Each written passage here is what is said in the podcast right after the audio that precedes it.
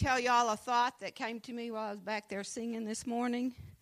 And uh, I felt like the Lord said that the waves of His Spirit are upon us for such a time as we're living in, and that it's ours, and just reach out and get a hold of it and walk in it like we are trying to walk in the exchange, because it's we don't have to wait for it. It's already here. It's done in Jesus' name. It's a big, heavy wave of the Lord, a cloud, a, a cloud of anointing is coming upon us, is on us. We just got to reach out and get a hold of it. Amen.